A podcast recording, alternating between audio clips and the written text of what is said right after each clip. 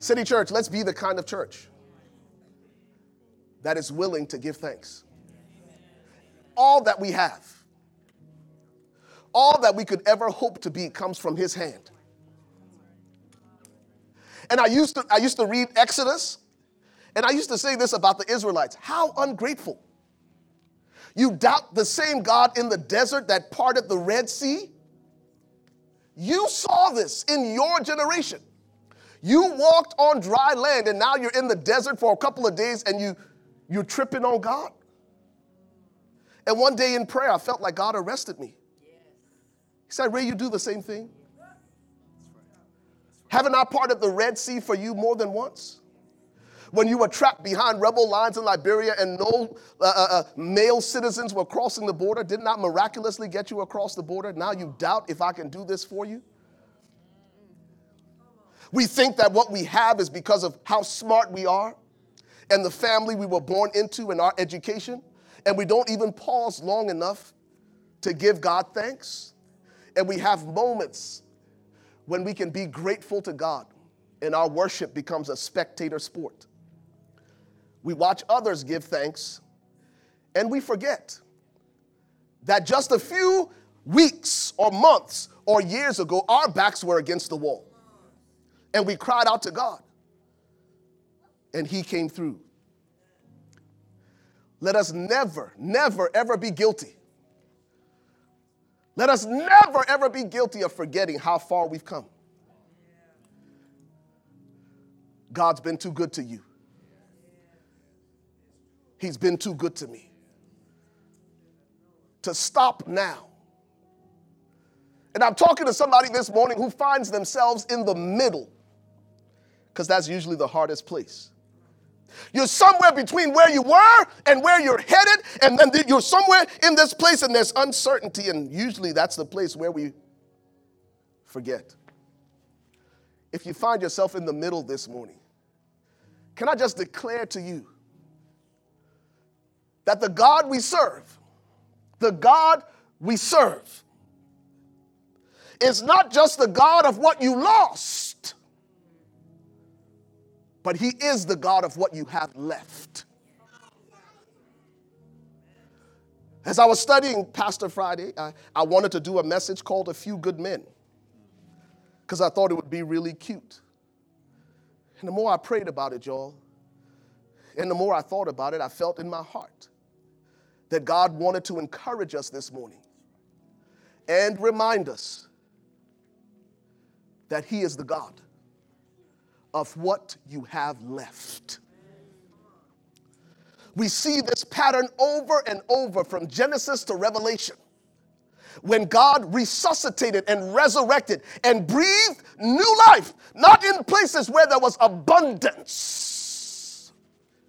but in places where people were down to their very last.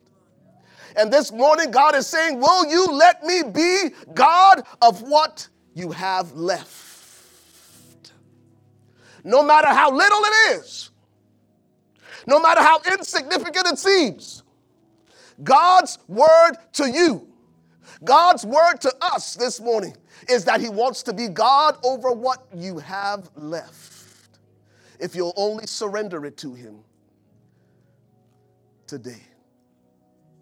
Let me pray and then we'll look quickly to God's word. Father, we come to you now in Jesus' name. I pray, God, that you will help me speak your word with the same accuracy with which I received it. I trust you, Father, in Jesus' name, to speak a word in season to our hearts, to every heart that is weary. And on this Father's Day, January 18th of 2017, June 18th of 2017, may our eyes be opened to see that you are the God of what's left. Father, speak to your people as only you can. In Jesus' name. And Lord, that we will bring the remnant, no matter how small it is. No matter how small it is no matter how insignificant it may seem. God, you are the God of what's left. I pray that for your people. I even feel that burden, God, this morning. That God, the miracle will not be in what your people have lost. But that God, we will see the miracle. What you want to do in us and through us. Ah. With what is left. In Jesus' name. And everyone said, Amen. I've chosen for my anchor text this morning a somewhat obscure passage of scripture that's lifted from Acts chapter 14, verses 19 through 20, and the text will be on the screen. I ask that you follow along. For those of you who are more uh, uh, uh, technological, we do have notes available on new YouVersion. The instructions should be on the screen how you can access, access those notes. In Acts chapter 14, we find Paul having ministered in Lystra and Derbe. And having ministered there, the scripture says in verse 19, then Jews from Antioch and Iconium came there to where Paul was. And having persuaded the multitudes, they stoned Paul and dragged him out of the city, supposing him to be dead. Can I stop there for a second in City Church and let you know that sometimes you can be in the middle of the will of God and all hell can break loose? Paul is doing what God instructed him to do. He's serving God. He has sacrificed the best years of his life.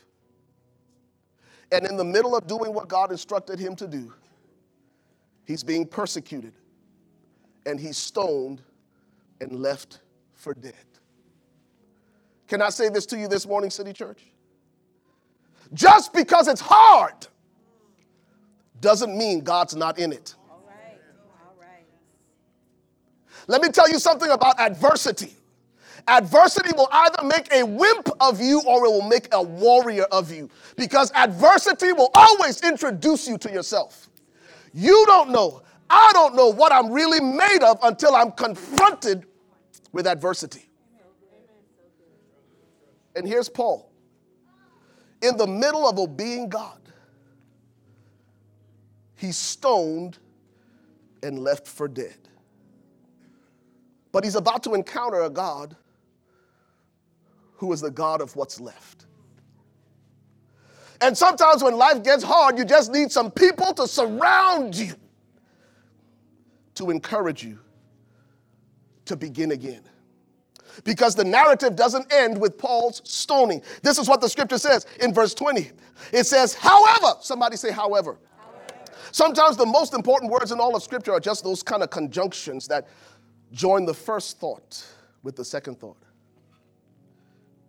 He was stoned and left for dead. However, can I just say to somebody this morning who feels like they're at the end of their rope, like you've been stoned and left for dead. The very people you set yourself to help are the ones who turned on you. If you've ever been in that place, y'all, there is a however. If you've ever been in that place this morning, City Church, I want to tell you that there is a but God. Never put an exclamation point where God has placed a comma. There's more to your story than what you know right now. Because our God is not just the God of what you lost, He's the God of what you have left. No matter how little it may be this morning, City Church, He wants to breathe life into what you have left. So notice the scripture says, however, when the disciples gathered round him. Can I say something else? I already said this. Just because it's hard doesn't mean God's in it. Can I say this? When life gets hard, make sure you got the right people around you. I've been, I told you a few weeks ago, I've been reevaluating what friendship is. And what most of us call friends are not friends at all. The Bible says that a friend sticks closer than a brother? If these are people who are only there when things are good, can I call them a friend? Listen, we live in a social media driven society, right? Where there's people who send you friend requests that you never met. And as soon as you confirm them, now they're friends and they're privy to the, your life. Every picture, every post. But are they truly your friends? Because a friend is not, doesn't only stay closer than a brother, but the scripture says a friend is born for adversity. The reason the people that you should call friends exist and are in your circle is because you know that they are born for adversity. They will be there when times are hard. So listen to this. The fact that these disciples came to Paul's aid means that they were willing to risk their own lives. Y'all missed that. Mm-hmm. If somebody's just been stoned and I go to their rescue, it means I expose myself to the very same conditions that they were exposed to. And most of us have friends who play it safe. As soon as life gets hard, they abandon you. And the scripture says these disciples came to Paul when he couldn't do it. Keep playing, keep playing. When he couldn't do it himself. When he couldn't do it himself, he had people surround him. And the scripture says they gathered round him and he rose up and went into the city. Let me tell you something else about what we find in the text. Sometimes the answer to your prayer Sometimes God will show up and it will look like people. Don't you think that Paul, as he's lying there at the point of death, cried out to God, God, help me? And guess who God used? He used people.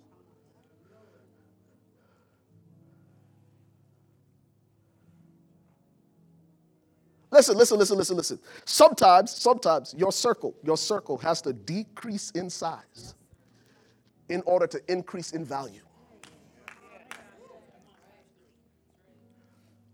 Think you're not strange though when people begin to exit your life.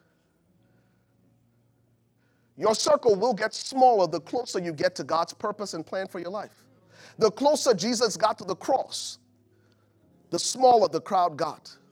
Jesus preached to multitudes, and the closer he got to the cross, it got down to 72. And then it went from 72 to 12. He got in the Garden of Gethsemane, and it got down to three. And even those three fell asleep on him.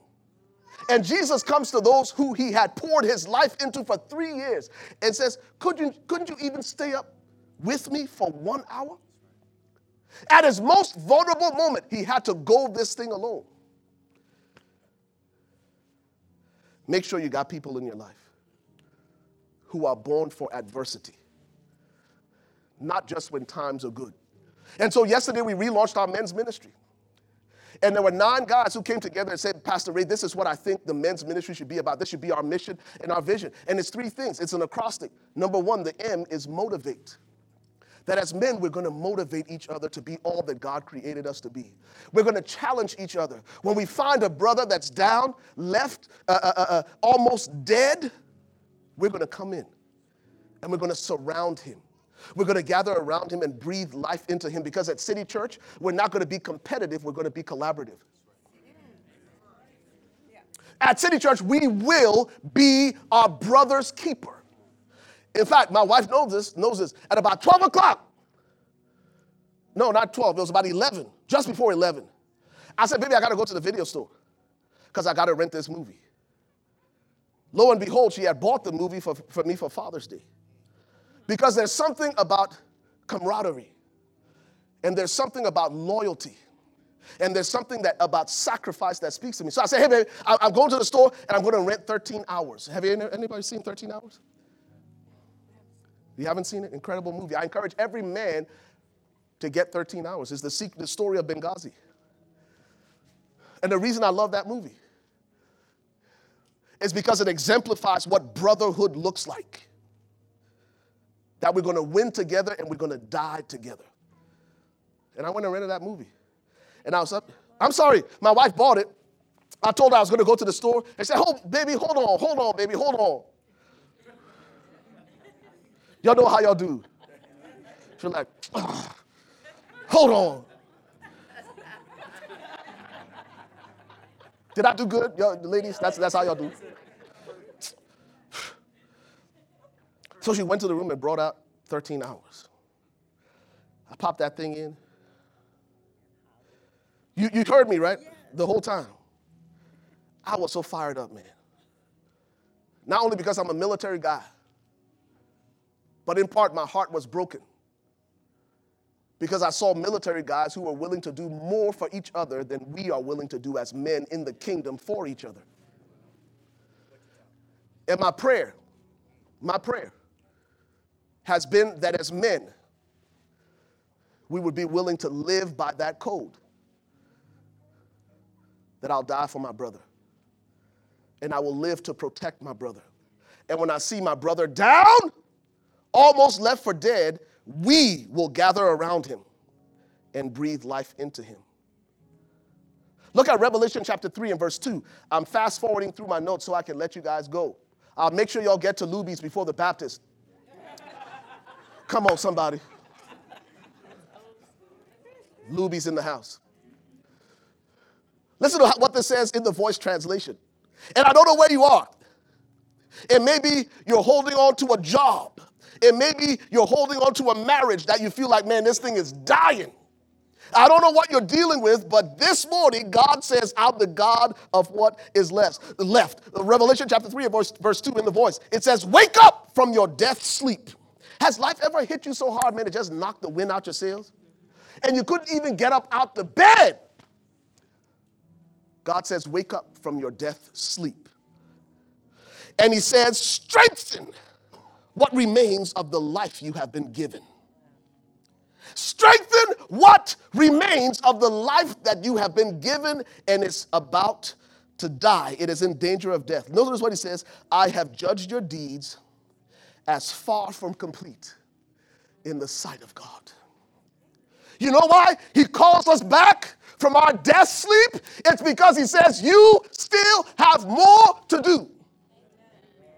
The reason those disciples surrounded Paul was that was not the end of his time here on earth. He still had work. Can I say to you this morning, City Church? That no matter how hard it seems, God has seen your deeds. And he says, The work that I have yet to do in you is far from complete. So strengthen what you have left. Breathe life into what you have left. Don't throw in the towel now. Don't quit now. I know your legs are tired. I know you don't have one more rep left, but I've got more for you to do because I'm the God of what's left. So, three points, and I'm out of your way. I'll go quickly. Number one, what you lost was painful, but what you have left is prophetic. What you lost has to do with your past, but what you have left, no matter how small it is, has to do with what's ahead. It has to do with your future. And most of us go through life, right? We're, we're, we're going through life and we keep looking back, and God says, I have something entirely new in front of you, and you keep looking back at what you lost. How many of you realize that those of us who drive looking in the rear view mirror not only end up hurting ourselves, but we end up hurting everybody in close proximity to us. Try driving down the tollway looking in your rearview mirror the whole time. Not only are you going to crash, but there's going to be collateral damage all around you. What you lost was painful, but it's behind you. What you have left, no matter how small it is, speaks, the, speaks to the potential of the future that God has for you. The divorce was painful. Whatever it was in your past, whatever, it was painful. But God has something brand new for you. And that's why Dr. Martin Luther King said it this way we must accept finite disappointment, but never lose infinite hope. It's okay to say this didn't turn out the way I expected. It's okay to grapple with the pain of disappointment, but never exchange finite disappointment, time limit, shelf life, expiration date for infinite hope. And I wonder how many of us this morning are willing to rekindle the hope that we once had of a future that's better than what we experience right now. Number two, number two, number two. You can mourn what you lost, or you can give thanks for what's left. You can mourn what you lost, or give thanks for what's left. Can I tell you that one of the toughest things to do when you find yourself in the middle is to find something to be grateful for? And let me tell you this your life will always move in the direction of your most dominant thought because what you think about, you stay connected to. And if you get fixated on the past, you will lose your ability to give thanks for what you still have. Listen to what Job said. Come on, somebody. Job is like the poster boy for adversity and how to. Let me tell you something life, success in life can be boiled down to two words, y'all. Y'all want to know what they are? Pain management. The extent to which you are able to manage life's most painful circumstances will determine the extent to which you experience the abundant life because pain comes to us all. Uh, can, I, can, I, can, I, can I give you Job's prescription for pain management? Job chapter 2 and verse 10. It says, But he said to her, speaking of Job, speaking to his wife, Shall we indeed accept good from God? And shall not and shall we not accept adversity? And in all this, Job did not sin with his lips. You know what Job was saying? Job was saying that your circumstances and my circumstances don't change who God is. If God was good in the good times, he's still God who is good in the bad times. God doesn't change with our circumstances. So, so Job says, Job says, learn to give thanks for what remains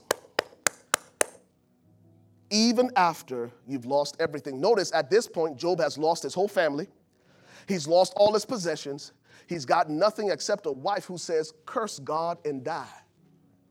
And in the midst of it, Job begins to consider the one thing he has left. And even his wife said, This is what his wife said. Before she said, Curse God and die, you know what she said? She said, Job, are you still holding on to your integrity? Why don't you curse God and die? You know what she was saying to him? He said, You're going to still be as faithful to this God after we've lost everything as you were before when we had everything? Job said, Yeah. I'm going to hold on to my integrity. I will continue to worship and praise him even in the bad times. That's why he said, Though he slay me, yet will I trust him. He learned to give thanks for what was left. He learned to give thanks for what was left. He learned to give thanks for what was left. He learned to give thanks for what was left. He learned to give thanks for what was left. He learned to give thanks for what was left. And this is what the scripture says in Job chapter 42. Job had three knuckle-headed friends who all tried to explain to Job why the trouble came. You know, one of the, the fascinating things about scripture Scripture never says, you can read Genesis to Revelation, it'll never tell you why trouble comes. There's nowhere in Scripture where you will find God say, This is why this trouble came. What you will find is God saying, This is how you respond. And so Job, the scripture says, had three friends. And the scripture says, Job, who had lost everything, prayed for his friends. And when Job prayed for his friends who didn't have any trouble in their lives, their lives were much better than Job's, but Job had enough fortitude to pray for these three friends. The scripture says God turned it around.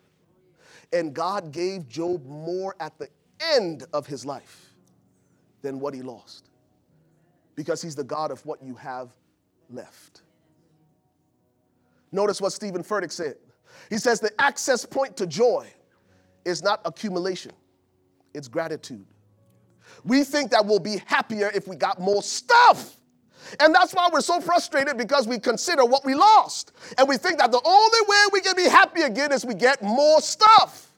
Yet the access point to the joy of the Lord is not the stuff we accumulate, It's in the things that we're thankful for that we do have. Okay? Number three, this is where I close. Number three, there is purpose and there is power in what remains. It's the story of Gideon. Gideon had 30,000 men with him going into battle. God said, Pump the brakes. There's a whole bunch of people with you, but you can't do nothing with them. Job had a church congregation of 30,000, and in one day it went from 30,000 to 300. And God said, This is all you need. You know what God told you? He said, Look, these people are around you, they ain't with you. Their hearts are filled with fear. And there are going to be times in your life when there will be people who surround you, but they ain't with you. You can't bring them where you're going. And sometimes we mourn things that exit our life when God does that to help us. Because you can't bring what you lost into the future with you. Notice what God says in Judges chapter 7 and verse 7. Then the Lord said to Gideon, By the 300 men who lapped, I will save you and deliver the Midianites into your hand.